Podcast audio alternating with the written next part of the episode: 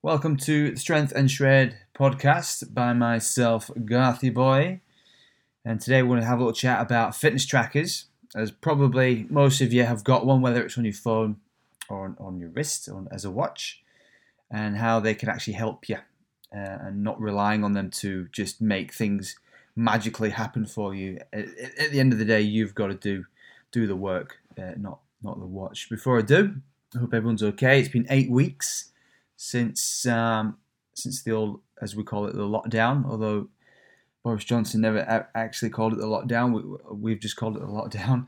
But Garthy Boy's been back seeing some PT clients outside, which is good, albeit it's part time. Uh, probably probably 30% capacity this week, which is fair enough. Everyone's can't get in yet due to their own personal circumstances. And I'm not to lie, time for me during this last eight weeks, time for me has is flown by. Got a lot of stuff done around the house. Spent a lot of time with my loved one, which you know I'll never substitute that for. Uh, but with the clients, it was pretty strange at first. Uh, more so not getting hands on some of my clients. I'm very if you want to call it, don't sound too, too worried, but kind of touchy feely.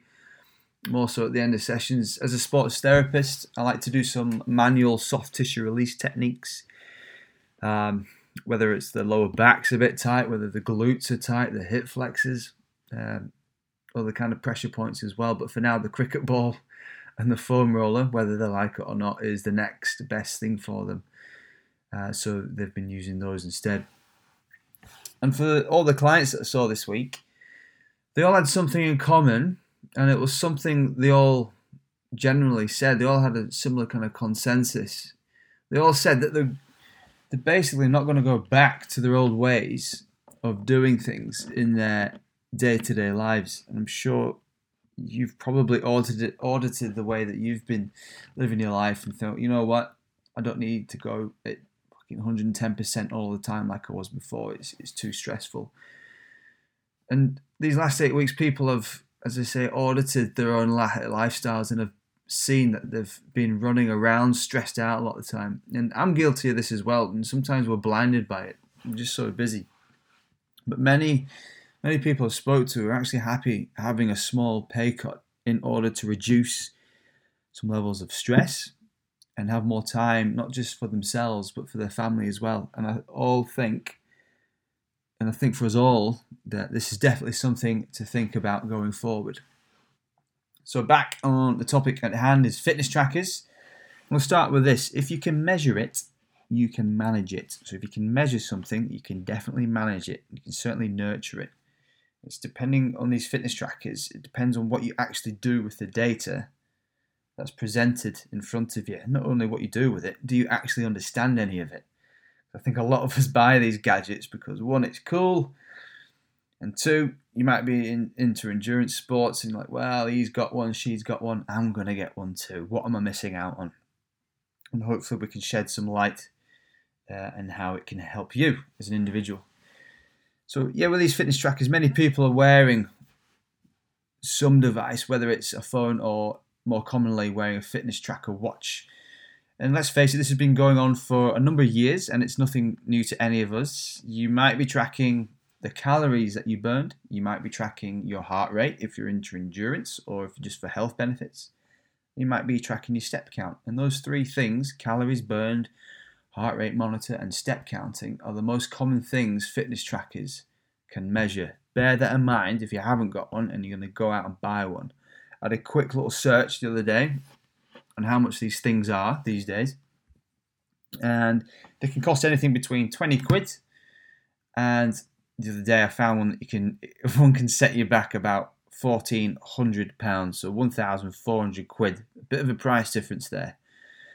So naturally, I had to take a little look into what this fourteen hundred pound watch can do for you. I'm not going to go into detail, but trust me, you're not going to do half the things or use half the things that this thing can do.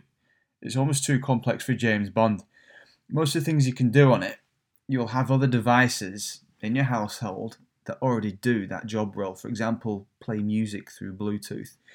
I don't know about you, but I don't feel comfortable with having everything on one device because if I lose that one thing, let's face it, these these watches aren't big, you're screwed. And I have been in that situation, and some people listening to this will laugh because they know about it, where I've actually I've lost my Garmin watch before, and long, cut long story short, it went missing for a week, and somebody handed it back into the swimming pool. But yeah, I was devastated. Um, I thought, you know, I lost this watch for good, and I'd hate to have thought, or I'd hate to think that everything was on it, and it wasn't. I only had those three things we mentioned before: calories, heart rate, step count. There's a few other things on mine, but it didn't. It didn't have my life on it, which was a good thing. And like with everything else in life, with these fitness trackers, they are not bulletproof. They're not bulletproof when it comes to accuracy and many other things. This is something I've experienced as well while using fitness trackers. They're not completely accurate, but don't let it upset you, or certainly do not let it frustrate you. Now, for the heart rate, you'll probably see a little flashing green beam thing that tracks your heart rate. And this thing isn't bad when you are at rest, when you sat down, not doing a great deal. But when you start to run, cycle, and essentially create a little bit more movements as opposed to being sat still, that's when I find it can be a little bit hit and miss in regards to accuracy if you just have the watch on its own. And I've I've found other users and other kind of mates that have found this is a bit of a problem as well. Sometimes it works, sometimes it doesn't. Sometimes it's too high, your heart rate. Sometimes it's far too low, and that can have kind of correlated uh, effects on other things as well. So to combat this, what I do, because I've I've got a I've got a Garmin watch. It's not certainly not the highest kind of the best kind of one that you can get, and it's certainly not the shittest. It's kind of mid range, and I use the Garmin chest strap at the same time that I can connect to my watch if I want some decent accuracy in my heart rate data. I do find it's pinpoint that way. So I've got it on my watch, and then I've got the chest strap obviously around my chest, and they link up and they pair with each other off I go, and it's pretty accurate. And for whatever reason, I leave the house without that chest strap. I don't even bother looking at my heart rate because I know it will it won't be accurate. It'll be all over the place. And if your heart rate is all over the place, that will correlate with calories burned as well. Because obviously, if you're going out for steady state exercise for, for whatever for whatever reason, your heart rate might be super low, it might be super high. And obviously, if your heart rate is super high, it's your watch is going to be thinking, "Shit, this person is is burning a hell of a lot more calories. In actual fact, you're not. So ultimately, what it leaves me with then is distance covered. If I'm not going to use my heart rate, it tells me the distance covered and the average time frame to cover a certain distance. That to say, it will tell me how many minutes it takes me to do a kilometer or how many minutes it takes me to do a mile. So essentially, it's going off something we call pace. So yeah, I don't always look at the heart rate if I certainly don't have my chest strap with me. But the fact that you have something that can help you improve your health is, in my opinion, a good start if you're if you're wanting to go that way with with things. Hitting 10,000 steps, as we know, is a day-to-day minimum for, for for most kind of fitness professionals. It's a minimum step count that we have to strive towards, as it encourages us to move, and that can come with a range of benefits to the human body, whether it's physical or psychological. Let's not forget the psychological benefits of fucking moving your backside. I have the Garmin. I had to look because I really didn't have a clue. The Garmin watch I have is 735 XT. I mean, I don't know who comes up with these numbers and, and, letters, but yeah, the Garmin 735 XT. I bought this a couple of years ago, back in 2018, I think, and now it's pretty much considered as yesterday's newspaper. These things move on so quickly and now you'll find it pretty cheap. Uh, it's pretty much half price to when I kind of bought it. I waited a year uh, before I bought it. I think it came out in 2017. Correct me if I'm wrong. Don't know. Don't really care. But before that, I had something called a Fitbit Surge, and many people listening to this may have a Fitbit because it's pretty popular and it might be their trusted place to go. And at first, the first thing I noticed with this fitness, uh, fitness, this Fitbit Surge thing is that I noticed it was hitting or I was hitting 10,000 steps really super early in, in, in my work days. And it turned out that when I was demonstrating arm circles when I was working during the warm up with some clients, it was counting those as bloody steps. As a consequence, that told my watch that I was burning more calories for the day, and it was huge. And it was obviously it was incorrect what the kind of the calorie burnage it was telling me that I had. And this watch at the time wasn't cheap, so I don't know how who who or what kind of signed this off. And even with step counter, we, we must allow a bit of leeway when it comes to accuracy with these fitness trackers. I mean, surely, even with the most accurate fitness trackers, for me, give 10 15% leeway isn't a bad way to go, in my opinion. So if you've so if you've hit like 12,000 or 14,000 steps, consider the job done. Tracking your resting heart rate actually can be done without a fitness tracker. So, and please note, resting heart rate, not overall heart rate. Very difficult to take your heart rate when you're moving around, running, cycling, whatever it is that you're doing. So yeah, it's easy to take at rest. And this is actually a good indicator indicator of like aerobic fitness levels that you might have. And if you want to take your resting heart rate, you might want to do this first thing in the morning before you get out of bed, if you remember. Find your pulse. The one I go for is kind of under the side of the jawline. And you want to set a stopwatch. You can easily use your phone. And basically have your stopwatch running for a minute. And as soon as you press that go button, start counting the beats you can feel underneath that jawline. And make sure you've not just climbed a set of stairs beforehand or had a double shot of espresso, as that will raise your heart rate, giving you some duff results. So you want to take it as you've just kind of woken up and your heart rate's going to be super low. You've just kind of come out of a mini coma, and it'll give you your resting heart rate there. And I know some athletes take the resting heart rate on a regular basis, like uh, we've just mentioned, kind of first thing in the morning, and they use it as an indicator for exercise stress levels something we call our heart rate reserve. So the higher the resting heart rate, the harder their body is fighting to recover from strenuous exercise. And once the body has recovered, if you allow it, if you've actually implemented some rest days, the heart rate will go down as a result. My point is, these fitness trackers cannot be pinpoint with accuracy, regardless of what you spend on them, whether it's 20 quid or 1400 quid. And at the same time, I wouldn't let it stress you out, like we said before. You certainly don't need to spend the, an absolute bomb on them. But if they help you to make more accountable decisions, fair enough. If it helps you to make more step counts throughout the day, fair enough. Use it. You can even get an app on your phone, like we said before. Problem is, you might not want to leave, or you might want to leave your phone at home on some occasions for a bit of peace and quiet. I get that. I think it's a good way to go sometimes, just being gadget free in that case, I'd probably get a cheap fitness tracker like the 20 quid one we mentioned before. If, like me, you want to measure your heart rate to be a little bit more detailed, find a tracker that you can pair up with a chest strap. chest strap costs a bit of money. I think mine was about 70 quid, but that's because it can go in water as well. You can get them a lot cheaper than that, and you can get some really good accuracy levels and data from that. But if you really don't care about step counting, failing that, again, just go walking for about an hour, hour 10, maybe hour 15 you'll be pretty close or over that 10,000 step count. So you don't really need a gadget to get that step count in. Because don't forget, if you're into running, etc., the fitter you get, your heart rate over time will change. And your heart rate training zones will change a result. So obviously, the fitter you get, the heart rate will go down lower. But obviously, as you age as well, your heart rates will be going down lower as well. That's for heart rate zones. So those are something definitely, yeah, you need to amend uh, as you progress forward. And for many years, I actually didn't have a fitness tracker. I'm always late in the game, almost kind of deliberately with these modern day technologies. I didn't get a fitness tracker for, for quite some time.